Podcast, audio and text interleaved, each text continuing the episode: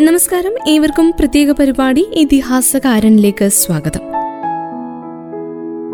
മലയാള സാഹിത്യത്തിൽ ഖസാക്കിന് മുൻപ് ഖസാക്കിന് ശേഷം ഇങ്ങനെ രണ്ട് കാലങ്ങളെ സൃഷ്ടിച്ച ഒ വി വിജയൻ. കാർട്ടൂണുകളുടെ മാസ്മരികതയിലൂടെ ലോകരാഷ്ട്രീയവും ചിന്തകളും യുക്തികളും സാമാന്യബോധത്തിലേക്ക് എറിഞ്ഞു വീഴ്ത്തിയ പ്രതിഭ. അസ്തിത്വ പ്രതിസന്ധി എന്ന മാറാരോഗം പേറിയലയാൻ രവി എന്ന ഒറ്റ കഥാപാത്രം കൊണ്ട് പ്രേരിപ്പിച്ച ഒ വി വിജയൻ. ഖസാക്കിന്റെ ഇതിഹാസവും ധർമ്മപുരാണവും ഗുരുസാഗരവും കടന്ന് ആ മഹാമനീഷി എന്ന എന്നേക്കുമായി നമ്മെ വിട്ട് യാത്ര പുറപ്പെട്ടിട്ട് ഇന്നേക്ക് പതിനേഴ് വർഷങ്ങൾ തികയുന്നു. കൂമൻകാവ് ബസ് സ്റ്റോപ്പിൽ രവി അവശേഷിപ്പിച്ച കാത്തിരിപ്പ് പോലെ ആ സാഹിത്യം അറിഞ്ഞവർ അനുഭവിക്കുന്ന ഒ വി വിജയനെ അനുസ്മരിക്കുകയാണ് ഇന്നത്തെ പ്രത്യേക പരിപാടി ഇതിഹാസകാരനിലൂടെ. ആ വിജനതയിൽ നിറയുവോളം അയാൾ വളർന്നു. ഇങ്ങനെ കസാക്കിൽ വിജയൻ വിചാരപ്പെടുന്നുണ്ട്. സന്ദേഹിയാണ് അയാൾ. ഇങ്ങനെയല്ലല്ലോ സംഭവിക്കേണ്ടത് ഇങ്ങനെയല്ലല്ലോ പരിണമിക്കേണ്ടത് എന്ന ആധി. എല്ലായ്പ്പോഴും വിജയന്റെ വിചാരത്തിലും എഴുത്തിലും നിഴൽ വീഴ്ത്തുന്നതിന്റെ അടയാളങ്ങൾ വായനക്കാർക്ക് അനുഭവിച്ചറിയാൻ സാധിക്കും. എളുപ്പം നടന്നെത്താവുന്ന ശരികളിലായിരുന്നില്ല അദ്ദേഹത്തിന്റെ വിചാരങ്ങൾ ഉത്തരങ്ങൾ തേടിയിരുന്നത്. പ്രചാരത്തിലിരിക്കുന്ന ശരികൾ അദ്ദേഹത്തെ എല്ലായ്പ്പോഴും സന്ദേഹപ്പെടുത്തി വേദനിപ്പിച്ചിരുന്നു. ചരിത്രത്തിന്റെ പ്രയാണത്തിൽ തീർപ്പാക്കപ്പെട്ടുപോയ അർത്ഥങ്ങളുടെ വ്യാജയുക്തികൾ അദ്ദേഹം നിരന്തരം തിരുത്തിക്കൊണ്ടിരുന്നു. എഴുത്തിലും വരയിലും വായനയിലും മലയാളികൾക്ക് ഇതിഹാസ തുല്യമായ ദർശനം പകർന്നു തന്ന കഥാകാരനായിരുന്നു ഓട്ടുപുലാക്കൽ വേലുക്കുട്ടി വിജയൻ എന്ന ഒ വി വിജയൻ. ചെറുകഥാരംഗത്തും നോവൽ രംഗത്തും തന്റേതായ വ്യക്തിമുദ്ര പതിപ്പിച്ച അദ്ദേഹം മലയാള സാഹിത്യത്തിൽ പകരക്കാരനില്ലാത്ത ഇതിഹാസകാരനായി ആനന്ദ് എം മുകുന്ദൻ കാക്കനാടൻ എന്നിവരുടെ സമകാലികനായാണ് ഒ വി വിജയൻ സാഹിത്യരംഗത്തേക്ക് എത്തിയത്. ഒരു ഭൂമികയിൽ തന്നെ നിലയുറപ്പിക്കാതെ മനുഷ്യ മനസ്സുകളിലേക്കും സമൂഹത്തിലേക്കും ഒരുപോലെ കണ്ണുനട്ട് അവിടെ നിന്ന് ആർജിച്ചെടുത്ത സംഭവങ്ങളെ തന്മയത്വത്തോടെ ആവിഷ്കരിക്കുന്നതിലാണ് അദ്ദേഹം ശ്രദ്ധ പതിപ്പിച്ചത്. മനുഷ്യജീവിതത്തിന്റെ വിപരീത സമസ്യയെ ആവിഷ്കരിക്കാനുള്ള ദാർശനിക യത്നങ്ങളാണ് ഒ വി വിജയന്റെ എല്ലാ രചനകളും. വൃദ്ധനും നിസ്സഹായനുമായ വെള്ളായിയപ്പന്റെ കഥ പറഞ്ഞ കടൽ തീരത്ത് ഇരുപത്തിയൊന്നാം നൂറ്റാണ്ട് കാറ്റു പറഞ്ഞ കഥ. അശാന്തി തുടങ്ങിയ കഥകളിലെല്ലാം തന്നെ മനുഷ്യജീവിതത്തിലെ എക്കാലത്തെയും സന്ദിഗ്ധതകളെ വിജയൻ മനോഹരമായി ചിത്രീകരിച്ചു.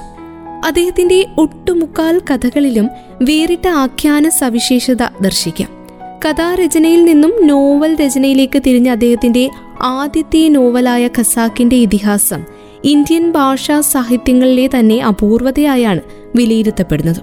നോവൽ സാഹിത്യത്തെ ക്ലാസിക് തലത്തിലേക്ക് ഉയർത്തിയ കാലാതിവർത്തിയായ ഈ നോവൽ മലയാളത്തിൽ ഇന്നേ വരെ പ്രസിദ്ധീകരിക്കപ്പെട്ടിട്ടുള്ളതിൽ ഏറ്റവും ശ്രേഷ്ഠമായ കൃതിയായി പരിഗണിക്കപ്പെടുന്ന ഒന്നാണ്.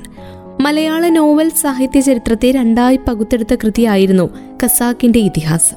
നോവൽ സാഹിത്യം കസാക്കിന് മുൻപും കസാക്കിന് ശേഷവും എന്ന് നിരൂപകർ വിശേഷിപ്പിച്ചിട്ടുണ്ട്. പിൽക്കാല സാഹിത്യരചനയെ സ്വാധീനിക്കുകയും മലയാളി ഭാവുകത്വത്തെ പുതുക്കിപ്പണിയുകയും ചെയ്ത നോവലാണ് ഖസാക്കിന്റെ ഇതിഹാസം.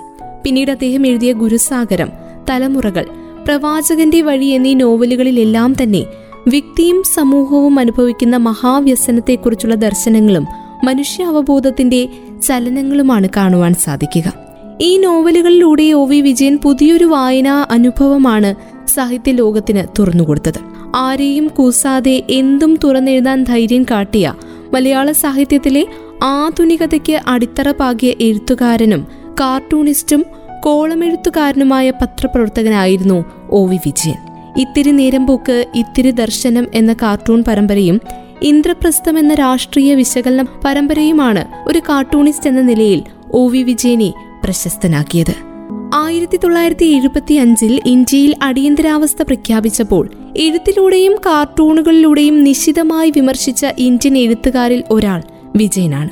ഇത്തിരി നേരം പോക്ക് ഇത്തിരി ദർശനം അതിന് തെളിവും.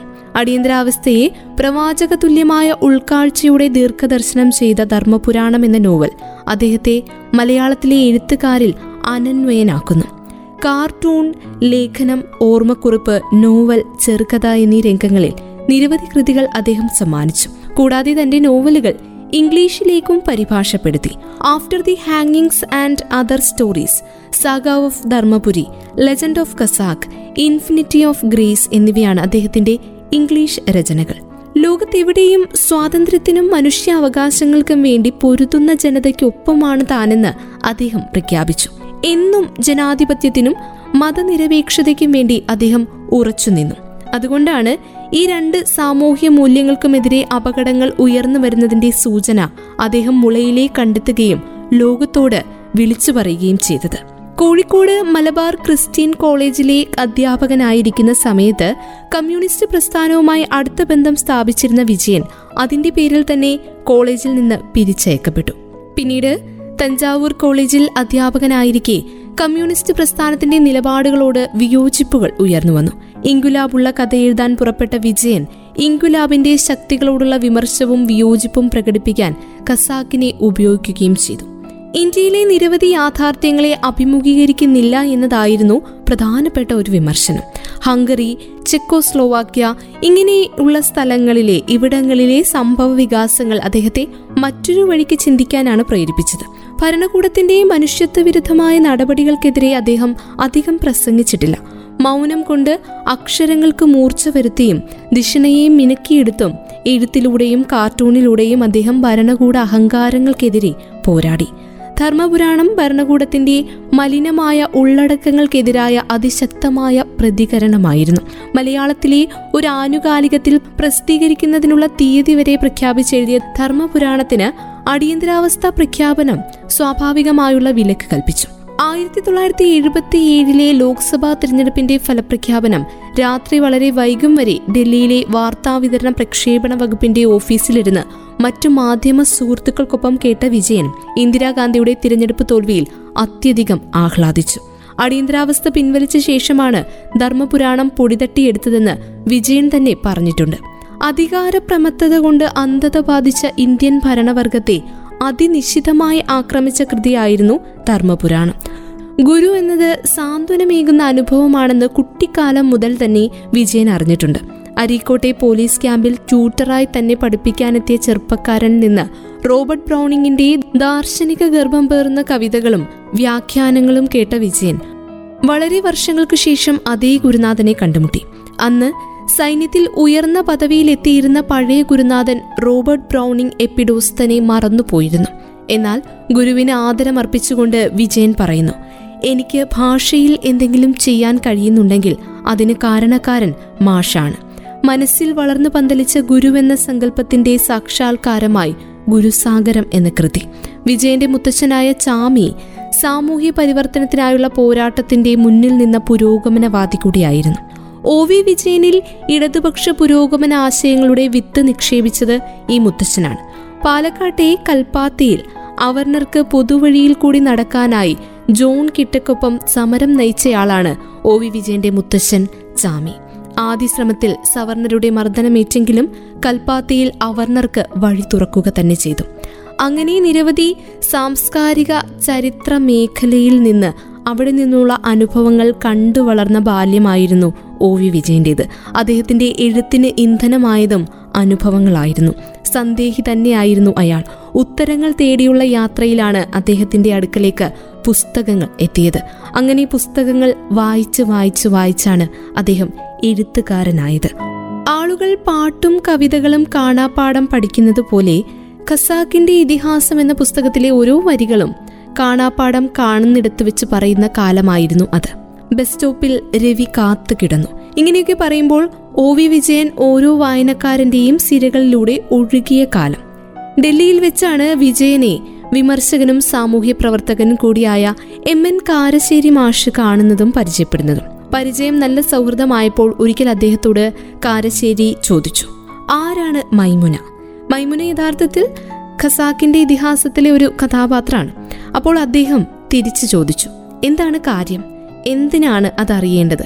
അപ്പോൾ കാരശ്ശേരി ഒ വി വിജയനോട് പറഞ്ഞു ജീവിതത്തിൽ എനിക്ക് ഒരാളോട് മാത്രമേ പ്രണയം തോന്നിയിട്ടുള്ളൂ. അപ്പോൾ ഒ വി വിജയൻ ചോദിച്ചു അതാരോടാണ്?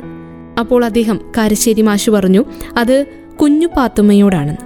ബഷീറിന്റെ എന്റെ ഉപ്പുപ്പാക്കൊരാനയുണ്ടാറുന്ന് എന്ന കൃതിയിലെ കുഞ്ഞുപ്പാത്തുമ്മയോട് നിയന്ത്രിക്കാൻ കഴിയാത്ത കാമം പക്ഷേ എനിക്ക് ഒരാളോട് മാത്രമേ തോന്നിയിട്ടുള്ളൂ. അത് താങ്കൾ എഴുതിയ ഖസാക്കിന്റെ ഇതിഹാസത്തിലെ മൈമുനയോടാണ്. ഇത്രയും പറഞ്ഞു കഴിഞ്ഞിട്ട് അദ്ദേഹം ഒ വി വിജയനെ നോക്കിയിരുന്നു മറുപടിക്കായി. ആരാണ് മൈമുന? ഒ വി വിജയൻ പുഞ്ചിരി അടക്കിക്കൊണ്ട് പറഞ്ഞു മൈമുന എന്ന ആളൊന്നുമില്ല. അത് വെറും കഥാപാത്രം മാത്രമാണ്. അല്ല അത് വെറും കഥാപാത്രമല്ല. നിങ്ങൾക്കറിയാവുന്ന ഗൂഢരഹസ്യമാണ് ആ സൗന്ദര്യം. കാരശ്ശേരി തർക്കിച്ചു. അങ്ങനെ അഞ്ചാറ് മണിക്കൂറോളം ആ സംഭാഷണം ആ സംസാരം തുടർന്നു. ഒടുക്കം ചോദിച്ചു ഞാനിതൊക്കെ എഴുതിയെടുക്കട്ടെ എന്ന്. അപ്പോൾ ഒ വി വിജയൻ നിങ്ങൾ അതിന് നോട്ട്സ് ഒന്നും എടുത്തിട്ടില്ലല്ലോ? ജേർണലിസ്റ്റ് ആയിട്ടും ജോലി ചെയ്ത ആളാണ് ഞാൻ. എനിക്കിത് ഓർത്തെഴുതാൻ അത്ര പ്രയാസമുണ്ടാവില്ല എന്ന് കാരശ്ശേരി പറഞ്ഞു. അപ്പോൾ ഒ വി വിജയൻ കാരശ്ശേരിയോട് പറഞ്ഞു എന്നാൽ ഞാൻ എഴുതിയാലോ? ഒ വി വിജയൻ എഴുതിയാൽ വളരെ നന്നായിരിക്കുമെന്ന് കാരശ്ശേരിയും പറഞ്ഞു. അങ്ങനെ അവർ തമ്മിലുള്ള സൗഹൃദ സംഭാഷണവും അല്ലാത്ത ചില ഓർമ്മകളുമെല്ലാം കൂട്ടിയെടുത്ത് ഒ വി വിജയൻ എഴുതി. ഒരു ദിവസം കോഴിക്കോട് വന്നിട്ട് രാവിലെ തന്നെ കാരശ്ശേരിയെ വിളിച്ചു. ഹോട്ടൽ പാരമൗണ്ട് ടവറിൽ ഞാനുണ്ട്. ഒന്നിവിടെ വരെ വരണം. ചെന്നപ്പോൾ അദ്ദേഹം ഒരു ഫയൽ നീട്ടി കാരശ്ശേരിക്ക്. എന്നിട്ട് ഇങ്ങനെ പറഞ്ഞു. കാരശ്ശേരി അന്ന് നമ്മൾ പറഞ്ഞതെല്ലാം ഞാൻ എഴുതി. ഒന്ന് വായിച്ചു നോക്കണം. അങ്ങനെ കാരശ്ശേരി അവിടെ ഇരുന്ന് ഓരോ പേജും വായിച്ചു. വായിച്ചുകൊണ്ടിരിക്കെ കഥാപാത്ര ചിത്രീകരണം എന്നൊരു വാക്കുണ്ടായിരുന്നു. അത് അദ്ദേഹം സ്പീഡിൽ വായിച്ചപ്പോൾ കഥാപാത്രണം എന്ന് വായിച്ചു. അത് കേട്ടപ്പോൾ അദ്ദേഹം ഒന്നുകൂടി പറയൂ ആ വാക്ക് എന്ന് പറഞ്ഞു. കഥാപാത്രണം എന്ന് കാരശ്ശേരി ആവർത്തിച്ചു. അപ്പോൾ അദ്ദേഹം പറഞ്ഞു അതാണ് വാക്ക് എന്ന് പറഞ്ഞുകൊണ്ട് അദ്ദേഹം കഥാപാത്ര ചിത്രീകരണം എന്ന് എഴുതിയ ഇടങ്ങളിലെല്ലാം തന്നെ കഥാപാത്രണം എന്ന് തിരുത്തി എഴുതി. അത് കാരശ്ശേരിയുടെ നാക്ക് പിഴച്ചതായിരുന്നു പക്ഷേ അദ്ദേഹം ആ പുതിയൊരു വാക്ക് സ്വീകരിച്ചു. അതാണ് പിന്നീട് ഇതിഹാസത്തിന്റെ ഇതിഹാസം എന്ന പുസ്തകമായി പ്രസിദ്ധീകരിച്ചത്. എന്നും വിജയൻ കമ്മ്യൂണിസ്റ്റ് പ്രസ്ഥാനത്തെ ഏറെ വിമർശത്തോടെ നോക്കിക്കൊണ്ട ഒരാളാണ്. പക്ഷെ അങ്ങനെയാണ് കണ്ടതെങ്കിലും കമ്മ്യൂണിസ്റ്റ് നേതാക്കളോടും നിസ്വവർഗത്തോടും തന്റെ സ്നേഹവും ആഭിമുഖ്യവും പ്രകടിപ്പിക്കാൻ ഒരിക്കൽ പോലും ഒ വി വിജയൻ എന്ന എഴുത്തുകാരൻ മടിച്ചിട്ടില്ല. ഡൽഹിയിൽ കാർട്ടൂണിസ്റ്റ് ശങ്കറിന്റെ ശങ്കേഴ്സ് വീക്കിലിയിലേക്ക് ക്ഷണമുണ്ടായപ്പോൾ എ കെ ജിയോട് വിജയൻ അഭിപ്രായം ആരാഞ്ഞു. എങ്കിൽ വേഗം പൊക്കോളൂ ഇവിടെ നിന്നാൽ വിജയന്റെ പ്രതിഭ നശിക്കും എന്നായിരുന്നു എ കെ ജിയുടെ ഉപദേശം. ഖസാക്കിന്റെ ഇതിഹാസത്തിന് കാരണഭൂതമായി കരുതപ്പെടുന്ന തസ്സറാക്ക് എന്ന സ്ഥലം ഇപ്പോൾ ഒരു സാഹിത്യ തീർത്ഥാടന കേന്ദ്രമായി വികസിച്ചിട്ടുണ്ട്. വിജയന്റെ ഇതിഹാസ ഭൂമിയിൽ സാംസ്കാരിക കൂട്ടായ്മകൾ നടക്കുന്നുണ്ട്. സാംസ്കാരിക വകുപ്പും കേരള സാഹിത്യ സംഗീത ലളിതകലാ അക്കാദമികൾ എന്നിവയുടെയൊക്കെ സഹകരണത്തോടെ ഒ വി വിജയന്റെ സ്മാരക സമിതിയിൽ ഇന്നും വിവിധ പരിപാടികൾ നടത്തുന്നു. ഒ വി വിജയന്റെ സ്മരണയോട് മാപ്പർഹിക്കാത്ത അനാദരവ് കാട്ടിയ കാലത്തെ പിന്നിൽ വിട്ട് ഇതിഹാസകാരനോട് തികഞ്ഞ ആദരവ് കാട്ടുകയാണ് തസ്രാക്ക് എന്ന സ്ഥലവും പാലക്കാട് ജില്ലയും. പാലക്കാടിന്റെ സാംസ്കാരിക സത്തയാണ് തന്റെ ജനിതക സവിശേഷതയെന്ന് തിരിച്ചറിഞ്ഞ ദാർശനികനായ കഥാകാരനുള്ള ഉചിതമായ സ്മരണാഞ്ജലി. അദ്ദേഹത്തിന്റെ ജീവിതം പക്ഷേ ഇതിഹാസ തുല്യമായിരുന്നില്ല ചോദ്യങ്ങൾ അനവധി കുമിഞ്ഞുകൂടിയ മനസ്സുമായി ഞാറ്റുപുരയുടെ ഉമ്മറത്തെ തൂണിൽ കൂനിക്കൂടിയിരുന്നു കൊണ്ട് ഉത്തരമില്ലാത്ത ചോദ്യങ്ങൾക്ക് അദ്ദേഹം ഉത്തരം തേടിയിറങ്ങി. സന്ദേഹങ്ങൾ അനവധിയായപ്പോൾ അക്ഷരങ്ങളായി അത് പുറത്തേക്ക് വന്നു. സന്ദേഹങ്ങളുടെ കെട്ടുകൾ അഴിക്കുമ്പോൾ സാഹിത്യം പിറവിയെടുക്കുമെന്ന മന്ത്രം പഠിപ്പിച്ചു തന്നയാളാണ് ഒ വി വിജയൻ എന്ന കഥാകാരൻ. മലയാള സാഹിത്യ തറവാട്ടിലെ ഇതിഹാസകാരന് സ്മരണയുടെ ഓർമ്മയുടെ ഒരു ആയിരം മന്ദാരപ്പൂക്കൾ അർപ്പിച്ചുകൊണ്ട് ഇന്നത്തെ പ്രത്യേക പരിപാടി ഇതിഹാസകാരൻ ഇവിടെ പൂർണമാകുന്നു. ഇത്രയും സമയം നിങ്ങളുടെ കാതോരമുണ്ടായിരുന്നത് ഞാൻ കല്യാണി. തുടർന്നും കേട്ടുകൊണ്ടേയിരിക്കും radio Mangalam ninety one point two. നാടിനൊപ്പം നേരിനൊപ്പം.